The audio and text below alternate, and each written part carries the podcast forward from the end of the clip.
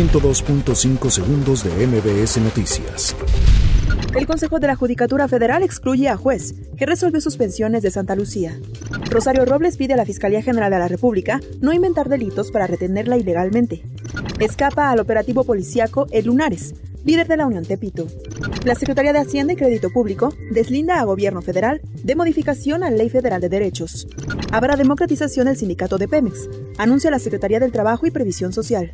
Andrés Manuel López Obrador afirma que no estaba informado sobre operativo en Culiacán. Grupo Carso obtiene contrato de infraestructura marina. Comerciantes esperan derrama económica de 8 millones de pesos en buen fin.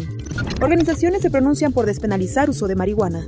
Corte de Estados Unidos anula acuerdo de comercio de azúcar con México. 102.5 segundos de MBS Noticias.